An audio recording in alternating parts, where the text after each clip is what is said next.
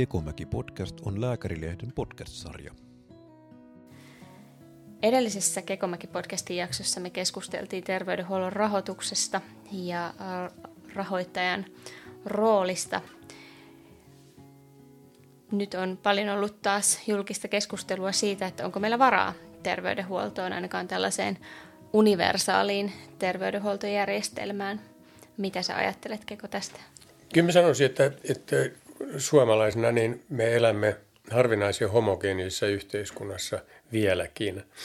Ja että, että tavallaan lähimmäisestä huolehtiminen on periaate, joka hyväksytään meillä, meillä oikealta vasemmalle. Jos ajattelen ihan tuoretta hallitusohjelmaa, niin myöskin siellä tuleva pääministeri korosti sitä, että haluamme nimenomaan pitää huolta kaikkein heikoimmassa asemassa olevista. Ja mielestäni se on kauniisti sanottu ja toivon, että myöskin, myöskin se saa sitten käytännön il, il, il, ilmenemiä.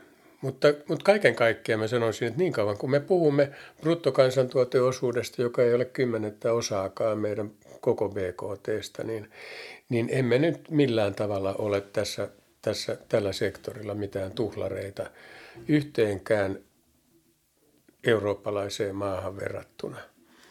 Ja jos me vertaamme taas omaa toimintaamme yhdysvaltalaiseen toimintaan, niin meidän, meidän bruttokansantuoteosuutemme on noin puolet, siis Yhdysvaltojen 18 bruttokansantuoteprosentista, ja meidän hoitotuloksemme ovat verrattomasti paremmat kuin Yhdysvaltojen. Tämä on vain tällaisena sivuhuomautuksena siihen, että, että markkinoihin perustuva yhdysvaltalainen terveydenhuoltojärjestelmä ei ole pystynyt tuottamaan terveyttä. Kyllä markkinoita ja varmaan, varmaan mukavia ansioita, mutta sen terveyden tuottamiskyky on harvinaisen heikko.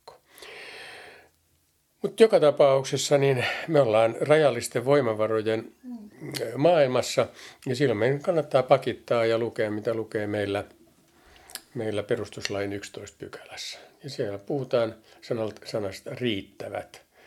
Sitten meille täytyy, siis valtiovallan on, on tuotettava kansalaisille riittävät sosiaali- ja terveyspalvelut. Ja tämä riittä, riittävyys on sitten tulkinnanvarainen asia ja sitä tulkitaan mun mielestäni demokraattisissa ratkaisuissa, mutta sitä tulkitaan myöskin jokapäiväisessä toiminnassa.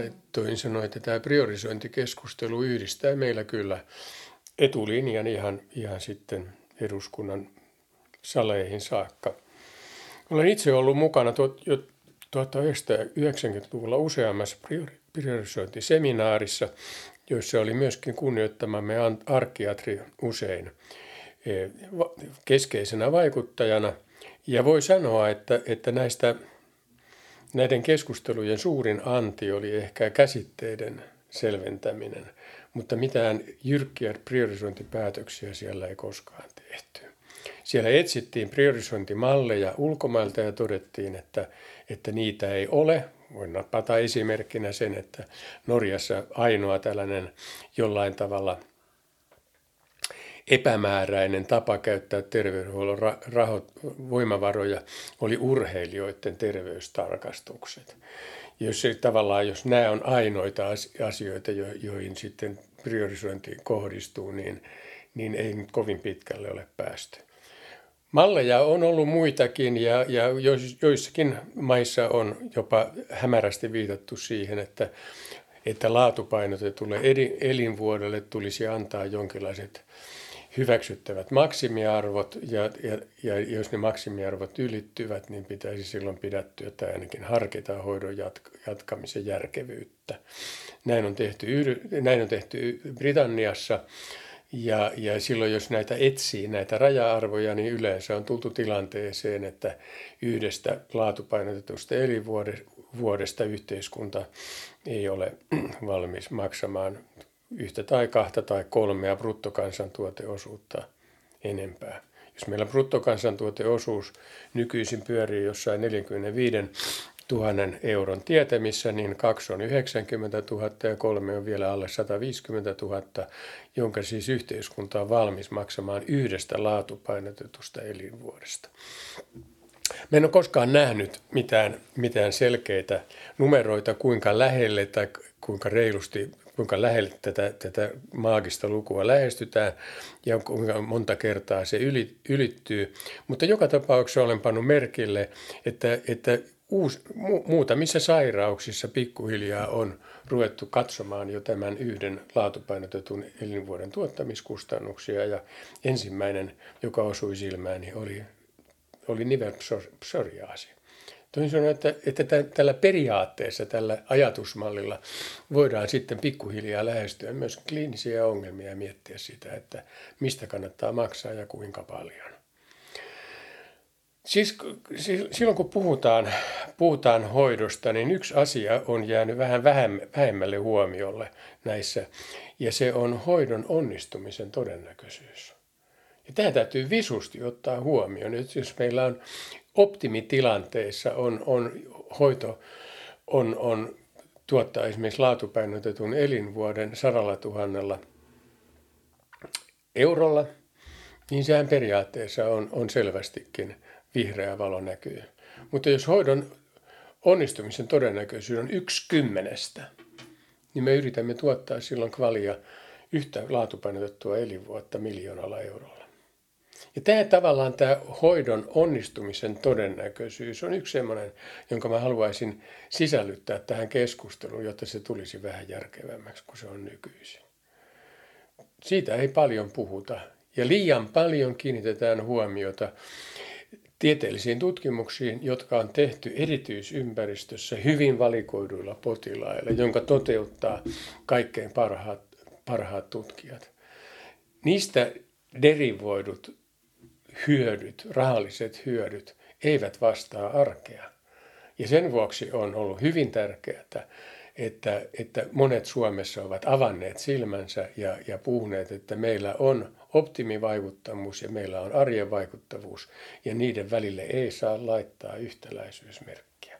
Eli on eri asia, minkälaisia lopputuloksia näissä randomoiduissa kaksoisrokotutkimuksissa saadaan, kun taas mitä sitten terveydenhuollossa todellisuudessa tapahtuu, kun ei ole samalla lailla valikoitu se potilasjoukko, johon tämä hoitointerventio kohdennetaan.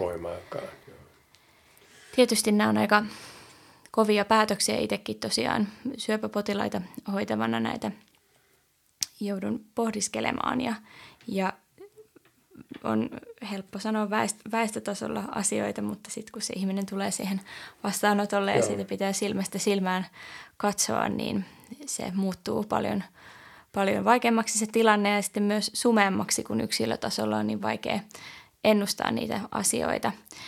Ajattelitko sä, että tämä on nimenomaan hoitavan lääkärin tehtävä tämä priorisointi? Sanoisin, että, että yksi suomalaisen suomalaisen terveydenhuoltojärjestelmän tällaisia salattuja voimia on se, että meillä nämä hoitopäätökset tehdään aika usein, nimenomaan hankalimmat hoitopäätökset tehdään kollektiivisesti. Ja se on suomalainen voimavara, joka, jota kaikista järjestelmistä suinkaan näin ei, ei noin vaan löydy. Ja juuri se, että Suomessa potilas on jonkun tietyn sairaalan potilas, eikä nimenomaan sen lääkärin potilas aina siellä sairaalan sisässä, niin se, se antaa mahdollisuuden tähän kollektiiviseen pohdintaan. Ja tätä tehdään Suomessa hyvin näkymättömästi. Meidän röntgenmeetingemme ovat itse asiassa kollektiivisen päätöksenteon yksi, yksi tärkeä vipu, jossa pohditaan sitä, että mihin saakka vaikeasti sairaan ihmisen hoitoa jatketaan ja, ja missä kohdassa ilmoitetaan, että me olemme tehneet sen, mitä voidaan tehdä. Ja juuri, juuri tämä, että, että, että, että esimerkiksi juristin pelosta hoitoa ei jatketa loputtomiin, niin se myöskin henkii siitä, että, että suomalainen potilas luottaa häntä hoitaviin lääkäreihin. Eikä ensimmäisenä lääkäreiden tarvitse pelätä sitä, että he vastaavat raastuvassa jostakin hoitopäätöksestä, joka de facto merkitsee hoidon lopettamista. Että tämän yhteiskunnallisen luottamuksen säilyttäminen näissä hankalissa päätöksissä on ensiarvoisen tärkeää. Näistä ei voida tehdä mitään sensaatiohakuista touhua, vaan meillä täytyy olla usko ja luottamus siihen, että meidän lääkärikuntamme tekee viisaita päätöksiä – Ja että, että meidän esimerkiksi nämä, nämä tietyt, tietyt erikoisalat, joissa kansainvälinen vertailu on mahdollista, niin lähes poikkeuksetta suomalaiset hoitotulokset ovat joka tapauksessa maailman parhaita. Mitä mä luen näihin? Mä luen näihin tehohoidon, luen elinten siirron, luen vastasyntyneiden eh, tehohoidon ja luen myöskin syövän hoidon. Sairastan itse syöpää ja olen juuri tänään sanonut hoita, hoitaville sairaanhoitajille, että kyllä se asia on niin, että jos syöpä on paras saada, jos syöpä on pakko saada, niin se on paras saada kyllä Suomessa. Et luottamus siihen, että, että kyllä meidän hoitotuloksemme ovat, kestävät kovimmankin kansainvälisen vertailun.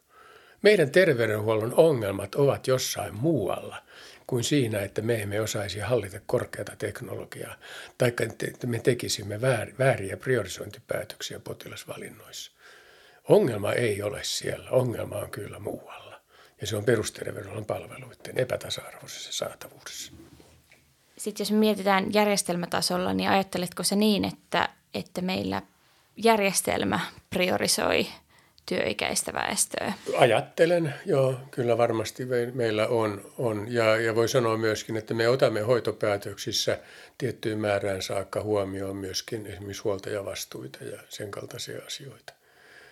Kyllä me otamme niitä. Ne, ne, niitä ei ehkä kir, kirjoiteta kaikkia ulos, mutta kyllä meillä, meillä selvästi painaa vaassa se, että ihmisen vastuulla on esimerkiksi neljä alaikäistä lasta jossain määrin se tietysti tuntuu oikeutetultakin miettiä sellaisia Minun asioita. mielestäni se, siinä ei ole mitään väärää. Kun mietitään näitä priorisointipäätöksiä, niin meillä on myös esimerkiksi tämmöinen hinta, lääkkeiden hintalautakunta, jossa tämmöisiä kysymyksiä mietitään ja, ja tämmöinen niin sanottu palko elin, joka, joka tekee priorisointipäätöksiä. Mitä sä ajattelet näistä tällaisista Joo, kansallisista? Mä olen seurannut tätä palkon toimintaa se suhteellisen kapealla sektorilla on ainakin aikanaan alkoi, mutta, mutta palkon, palkon työmäärä on lisääntynyt sen mukana, kun, kun meidän biologisen, biologinen lääkevarastomme on, on karttunut ja se tulee karttumaan eksponentiaalista vauhtia tästä eteenpäinkin.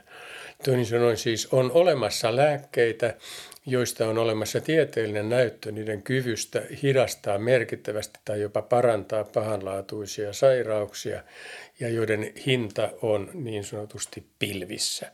Mitä näissä asioissa pitäisi tehdä?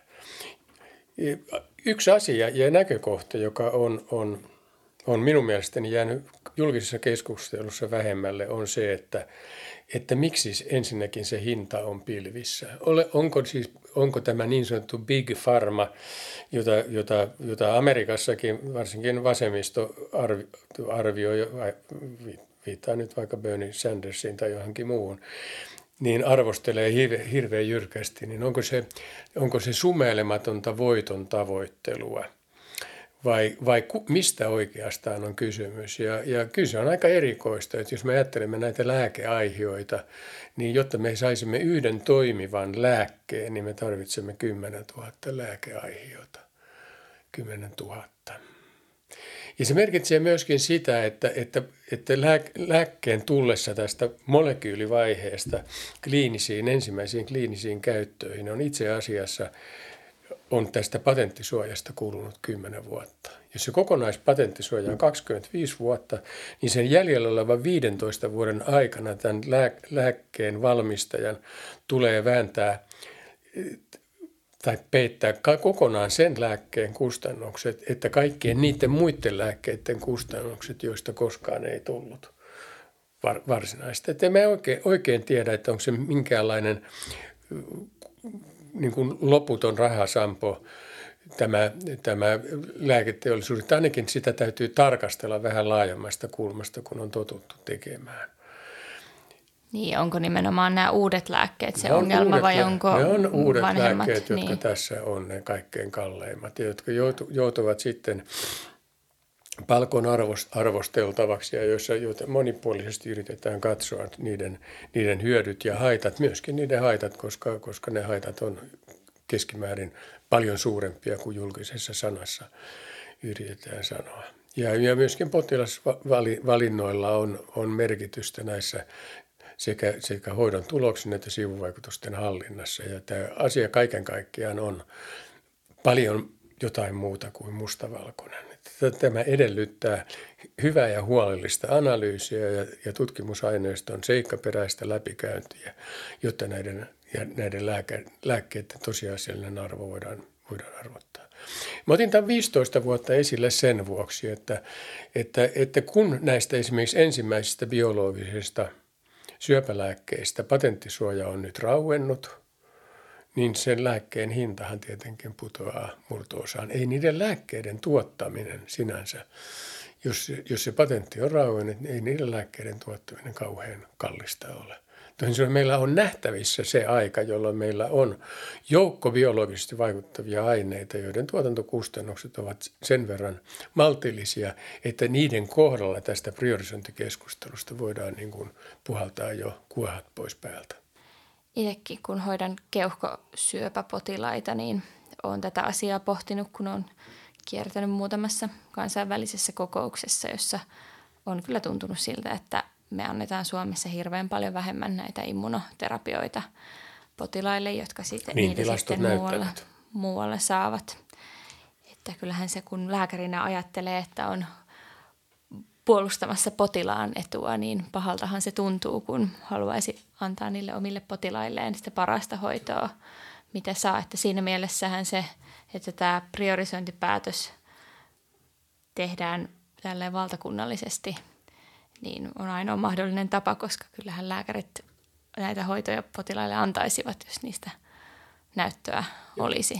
Näin asia on, että, että, että mä tiedän sen, että myöskin näissä sanotaan reumasairauksissa, niin Suomi on hyvin vahvasti Pohjoismaistakin jäljessä näiden biolääkkeiden korvattavuuden kohdalla. Ja itse olen ajatellut, että ollaanko me ihan tarpeeksi dynaamisia näiden meidän lautakuntien kanssa ottaa sitten näitä uusia en lääkkeitä käyttöön. Joo, mä en osaa sanoa. Se on, se on valitettavaa juuri sen takia, että, että meillä on tämä, tämä voimavarojen puute heijastuu paitsi tähän, niin se heijastuu myöskin koko tämän, tämän rakenteen toimivuuteen. Että meillä on tavallaan, pitäisi pystyä niin kuin kahdella rintamalla käymään tätä sotaa ja se ei kauhean helppoa ole.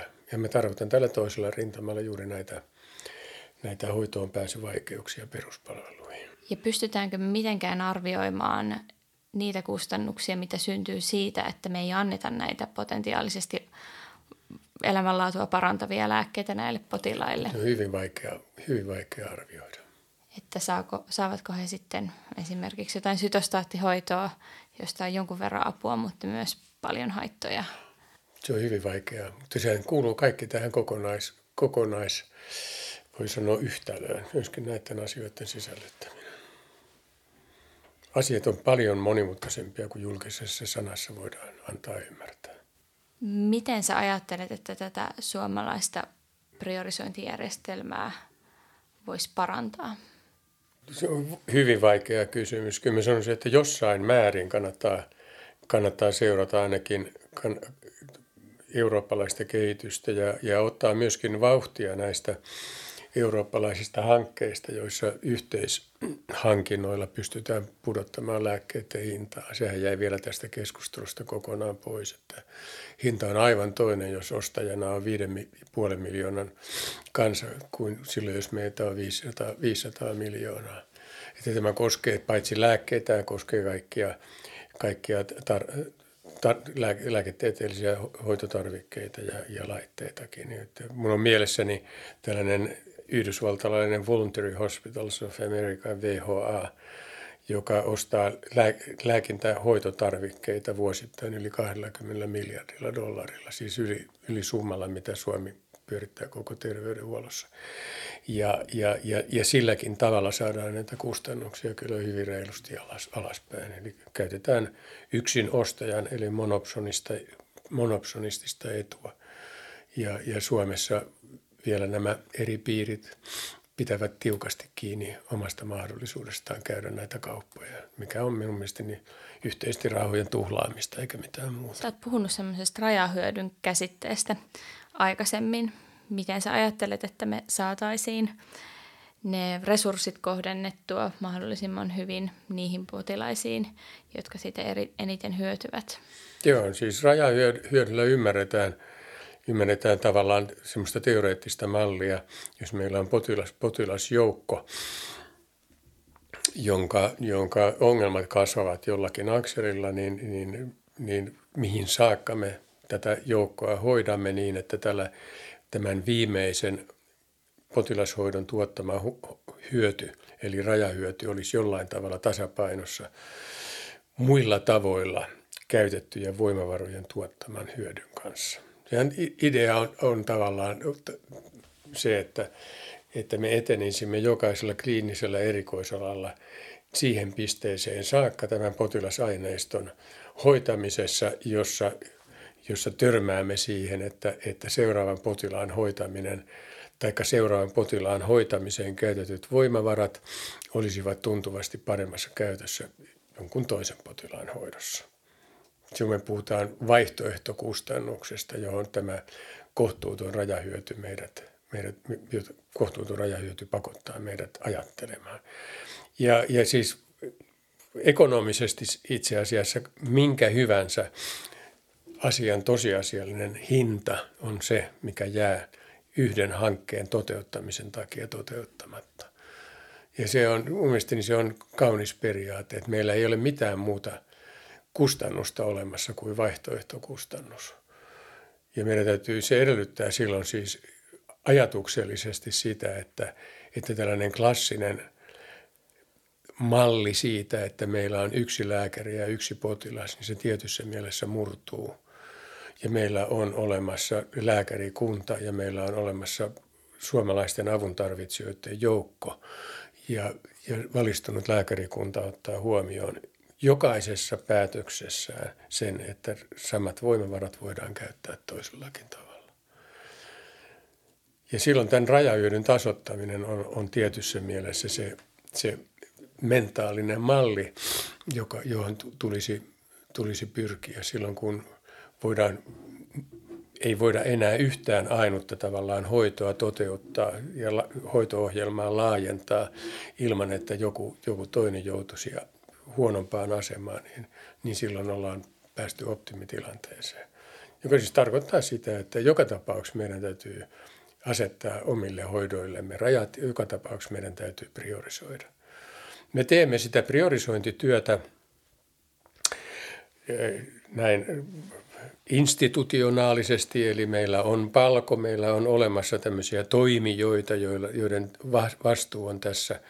Mutta mä korostan sitä, että meidän, meidän hiljainen hoitoyksiköiden sisäinen neuvon, neuvonpito, ja viittaan juuri näihin röntgenmiittingeihin, se on erinomainen tapa myöskin pohtia hoitojen järkevyyttä – ja sitten viime kädessä vielä sitten hoidosta päättävä lääkäri on vastuussa siitä, että hänen käyttämänsä voimavarat ovat kokonaisuuden kannalta järkevimmässä käytössä. Mä joskus, mä oon joskus ollut sun luennolla, jossa sä piirsit semmoisen paraabelin niin kutsuit sitä kekon kukkulaksi. Voisit sä selittää sen? Se oli joo, se hyvä on, esimerkki. Se on, joo, se on tietyssä mielessä tavallaan niin kuin tämän hoidon ajoituksen korostamista, että, että meidän tulisi niin kuin laatukäsikirjatkin sanoo, niin hyvä, hyvään laatuun kuuluu se, että, että sen hoidon tarjonta on ajoitettu oikein. Että se on ajoitettu sillä tavalla, että sen, sen vaikutus tähän tähän saira- sairauteen tai ongelmaan on maksimissaan. Niin meidän ei, ei pidä kovin paljon käyttää voimavaroja suurin piirtein terveiden, sanotaan nuhasten potilaiden hoitamiseen ja suurennella, suurennella heidän hoitoaan tai suurennella nuhan takia tehtyjä tutkimuksia, jos ei siihen ole eri, erityistä tarvetta. Tämä on tämän Kekon kukkulan, voi sanoa, eturinnettä. Ja aika paljon sitten erilaisista syistä on, on näitä eturinteen hoitoja kuitenkin tarjolla ja, ja ihmiset, ihmisiä hoidellaan asioiden takia ja tutkitaan asioiden takia, jotka eivät välttämättä näistä tutkimuksista paljon hyödy. Jos käyttää teho-osastohoitoa esimerkkinä, niin se eturinne tarkoittaisi sellaisia potilaita, jotka parantuisivat ja selviäisivät ilman, ilman teho, teho-osastolla hoitoakin. Joo. Ja siinähän mun mielestäni on aivan loistava esimerkki on tämä tehohoitojen intensium tietokanta, joka, joka tavallaan tämän potilaan kuoleman riski määrittää ensimmäisen tunnin aikana. Se on yksi hienoimpia suomalaisia innovaatioita, mitä on, on viimeisen neljännesvuosisadan aikana tehty.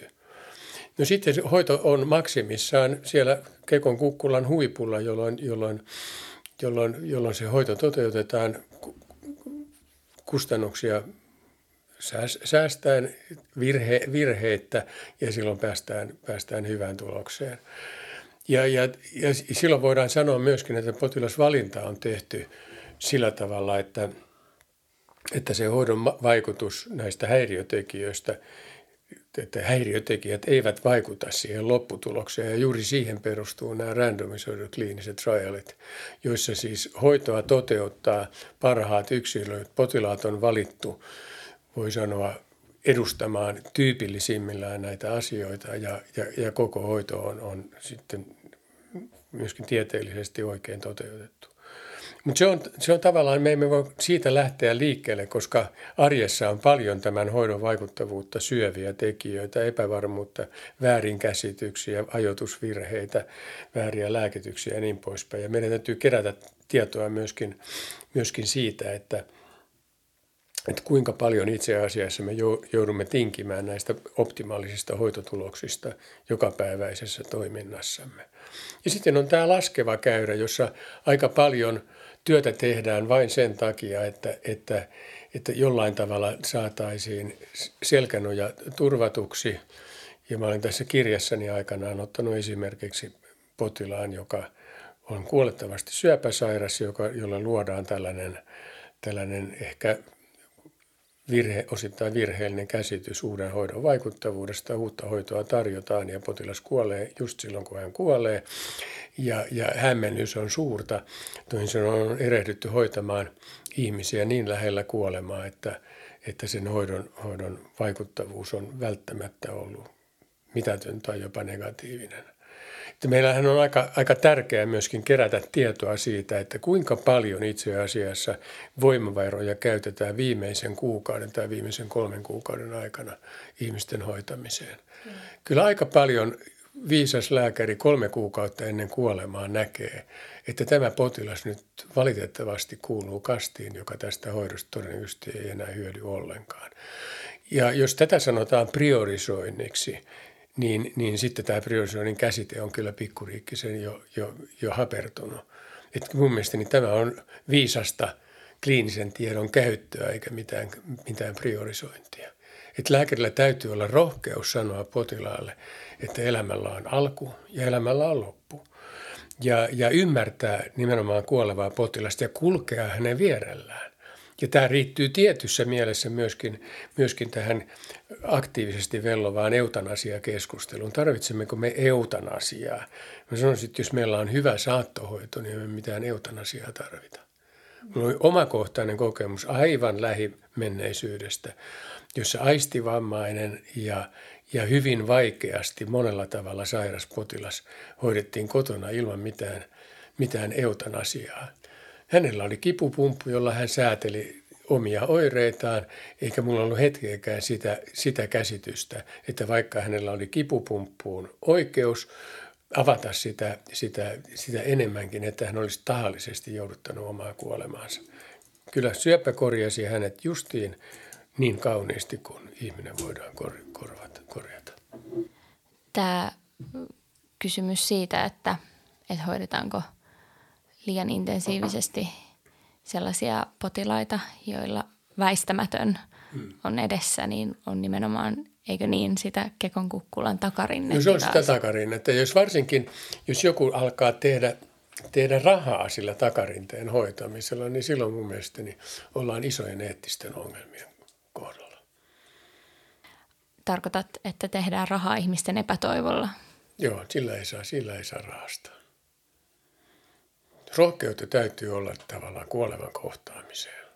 Sitten mä oon tullut tämän oman sairauteni kohdalla tietenkin alkuun. Se järkytys oli aika lailla syvä. Mm.